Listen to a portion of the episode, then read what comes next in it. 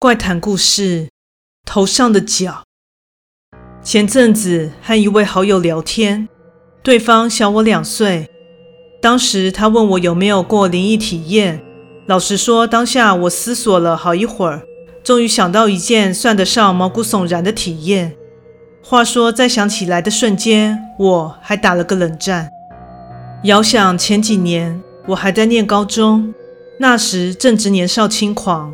对于新鲜刺激的事物总是趋之若鹜，而男生这生物也很奇妙，即使和对方没那么熟，但只要兴趣和目标一致，总是能毫无悬念地聚在一起。当时身边就有一群这样的同伴，现在想想还真是莫名其妙呢。某周末的午后，临近放学时间。同伴中有人提议，既然明天放假，不然今晚去野营如何呢？地点是某处山中的空地。说起这处空地，之前本来是露营区域，但因为种种原因，现在已经废弃。在一处被高耸树丛环绕的中央空地旁，还盖有一栋作为管理中心的简易建筑。建筑范围不大，一共有三层楼。一楼是管理人员的办公室，设有通讯设备和事务工具。二楼是储物仓库，摆满了各式各样的杂物。而三楼则是管理员的休息室。至于我为何对那室内空间如此清楚，是因为我们一行人已经进去探险过了。依据我的印象，里面除了灰尘满布之外，可能是常年窗户紧闭的缘故。里面漫步着闷滞的空气，除此之外就没有什么亮点。由于已经造访那处空地多次，在场的成员也就毫无悬念，全数点头通过。于是我们便约好今晚在那里见，不见不散。那晚的空气有些微凉，所以吃过晚饭后，出门前还带了件薄外套。在开了车到达集合地点时，大伙们也都陆续的到齐，分别拿出带来的啤酒、食物以及像是照明灯、手电筒等简易的工具。接着，大家也分头搜寻一些枯树枝，铺设露营布。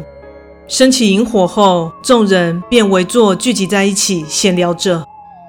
由于这个区域有着几节锯下来的巨大横木，我们几个男生便将它推过来充当座位。于是，包含我的三个人便坐在上面。我坐在左侧，稍微转个头就可以看见不远处的管理中心。正当大家沉浸在萤火酒会的欢乐气氛中，而习惯用第三人称视角自居的我，一直时而不时地望向四处浏览。当我的眼光扫过管理中心的时候，察觉到三楼的灯似乎亮了一下。我定眼看去，建筑那里依旧沉静的在远方。由于我们围着萤火，且有照明灯的辅助，所以在如此集中的光源之下，离我们有段距离的那栋建筑就更显黑暗。应该是看错了吧？我暗忖道。接着，众人的话题集中在讨论关于这片露营地过去的传闻，而其中一位男生 A 说道。传说在作为露营用途的更早之前，这里其实是一处打猎的基地。主要的猎物啊，是以这座山为栖息地的野鹿。一开始，猎人们的收获颇为丰厚，因此啊，慕名来此猎鹿的人们变得越来越多，导致山上动物的浩劫。某日啊，一位猎人跟往常一样，在山中搜寻猎物的时候，发现了他此生见过最大的一头鹿。其全身的皮毛呈现金黄色的，并且鹿角上啊还开着鲜红色的花朵，简直就像传说中的精灵一样。但当下那位猎人根本没感到惊喜，反而欣喜若狂的想要得到这头珍稀的猎物。他在仔细瞄准要害后，便扣下了扳机，子弹瞬间击发，而原本低头吃草的鹿却没有因此倒下，反而不疾不徐的抬起了头。并直视他的方向，奇怪，明明击中了啊！猎人感到十分的疑惑，因为他算是个个中老手，而且这样肉眼可辨的距离，他是绝对不会失手的。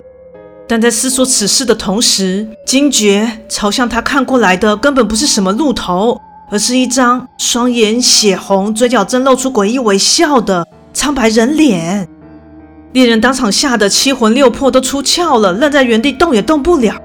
而那头人面鹿昂着脚向他一面扑来，之后猎人呐就昏厥了过去，直到被其他的猎人发现，并将他抬回这里。据说那位猎人啊，之后就开始神志不清，一直称说自己头上长了角，之后就此大病不起，一命呜呼。此谣言啊，在广为流传后，也慢慢的开始听说进山打猎的人陆续出现头上长出角的幻觉，加上之后在山脚下发现了被家人通报失踪其中一位猎人的遗体，被发现的时候啊，已经被啃食的不成人形了。因为此山区并没有熊出没，也无法得知到底是什么动物撕扯造成的。在经过这件大事后，前来打猎的人呐便大幅减少。事后有人说道，也许是人们的侵略导致了山神的不悦，甚至表示啊，那头人面鹿就是山神的化身，也说不定啊。但我爷爷说这只是传言呢，那个男人是被野狗咬死的啦。女生 B 无奈地表示。不过，在这里改成露营地之后，依旧传出一些诡异的事情，说是有人在山中漫步时看到了不明生物之后就昏倒，事后才发现被人抬回到营地，还好最后并没有大碍。或是有小孩子在露营期间一直跟父母说，有个长着脚的阿姨一直在树丛中偷看我们，我梦到了我们头上都长出脚了之类的话。而在流言蜚语的加持之下，加上在山中活动本来就存在着危险，但最终因为一场台风而引起了局部山崩后，这处露营地就宣布永久的封锁了。但还是有很多的人跟我们一样，偶尔会来这里闲逛就是了啦。呵呵。这次发话的是对灵异话题一向很热衷的女生 C，但近几年传言似乎就平息了，也没再听说来过这里的人。有看见什么或听见什么？加上我们来这里也有一段时间了，也没发生什么事啊。有人第一似乎已经有几分醉意，说话声音也大声了起来。应该是知道我们只是来这里聚会，没有要冒犯的意思吧？话说我们每次都有好好的清理干净才离开的哦。我说道，本身也有听闻过这个传说，虽然并不迷信。但自幼就从身为少数民族的爷爷那里听闻许多山林的故事，加上自己也时有感应，所以相信山林里栖息着动物之外，也住着许多我们不知道的住民，都是无稽之谈啦。D 对我的回复感到不以为然。话说，刚刚有人看到管理中心的三楼灯是不是亮了一下？此时面对建筑方向而坐的女生一。疑惑地说道：“哦，我刚刚好像也有看到，应该是电力的问题吧？因为之前进去时，一楼的灯还打得开，表示还没有完全断电。男生 F 和女生 E 是情侣，此时两人正并肩而坐，看来并不是只有我一个人看到啊！会不会是有什么在里面呢？”包括居在内的其余四个男生在一旁疑神疑鬼的起哄着。喂，不要乱说话比较好吧？我无奈的说道。不然进去确认一下就知道啦。有谁要一起去的？D 说着边做事站了起来。居等四人二话不说地跟随。一女因为有些不安，所以 F 陪在她的身边，而 B、C 两女是好友。由于 B 对冒险敬谢不敏，所以 C 也就不想跟随。我本来也想去确认一下，但正当我要复议时，手机却响了起来，号码来自于暧昧的对象。当时还蛮惊讶，山里居然还收得到讯号。在我接起电话的同时，D 领军的一行人已朝着管理中心走去。A 男在拿了手电筒后，也跟了上去。所以现场只留下我、B、C 两女以及 E 和 F 这对情侣。耳朵靠着话机，对方的声音立即传入耳中：“千万别去，本以为会听见对方温柔冷静的问候，没想到却劈头听见一句莫名其妙的话：“什么？嗯？怎么了？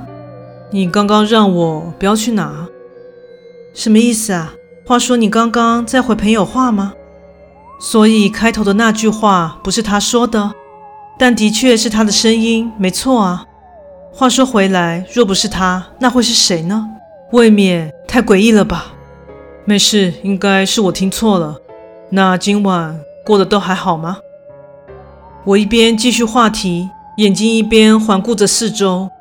体质略微敏感的我，这时隐约感受到一股不明所以的气息，正渐渐地靠近我们所在的萤火区域。还好，今天大哥回来，父亲聚集家人吃了晚餐，饭局刚结束不久。不过电话居然还打得通，还真是奇妙。话说你不是在山区吗？哦，那大哥都还好吗？嗯，就在这一秒，我四处观望的目光停驻在一处对面树林的一处空隙，那里隐约露出一抹白色的东西，是一张白色的人脸。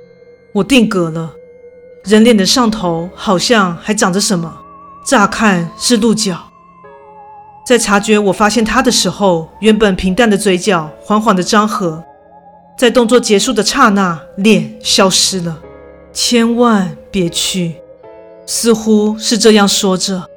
正当我出神的时候，伴随着眼前同伴们的骚动，男生 F 猛然站起来，朝建筑物跑了过去。喂，怎么不说话啦？话说你们那边发生什么事了吗？啊，没，没什么。我们这里好像有些状况，我确认一下，晚点再跟你联络。和暧昧对象结束通话后，我赶紧询问留在现场的 B、C 和 E，刚刚发生了什么事。女生 E 有些惊恐地说道：“刚刚第一行人进入建筑物后，远远看见一楼的灯亮了，也隐约从窗户看见他们一行人正要走上二楼，但就在此时，三楼的灯却亮了起来。”然然后我们都看见三楼的窗户像是有个人影的东西，但不确定是不是人，因为人影的头型好像有点奇怪。F 觉得事情很不妙，就想过去提醒他们。当下话还没听完，我也赶紧跑了过去，边跑着一边将刚刚看到人脸和一的叙述联想在一起。那句“千万别去”是在警告不要接近建筑物的意思吗？但现在事态紧急，我没有办法想这么多。就在我进入一楼的入口时，差点和 F 一面撞上。他们一行人昏倒在二楼通往三楼的楼梯上，我们抬不动他们的，叫救护车吧。说毕，他打算使用位于一楼的无线电。我方才想起不久前才使用手机通过话，于是正打算拨号，但发现不知何时已经失去了讯号。本想上楼查看 D 他们的情况，但却被 F 阻止了。三楼的氛围很不妙，不要接近比较好。你应该也看见那张脸了吧？听到 F 的话，我惊讶地看着他。原来不止我看见而已，但当时以 F 的位置角度会被 E 挡住视线，照理来说看不见才对啊。而对方似乎有读心术一般，看穿了我的疑问。刚刚你在讲电话的时候，我刚好向前补充财星，结果眼角余光就察觉树林里的那东西，接着脑中就突然想着“千万别去”这句话。啊，接通了！话还没说毕，无线电就和附近的医院接通。在说明完细节后，我们便在建筑一楼持续等待着。话说，你怎么知道 D 他们的状况？不是说很不妙？别靠近那处楼梯口吗？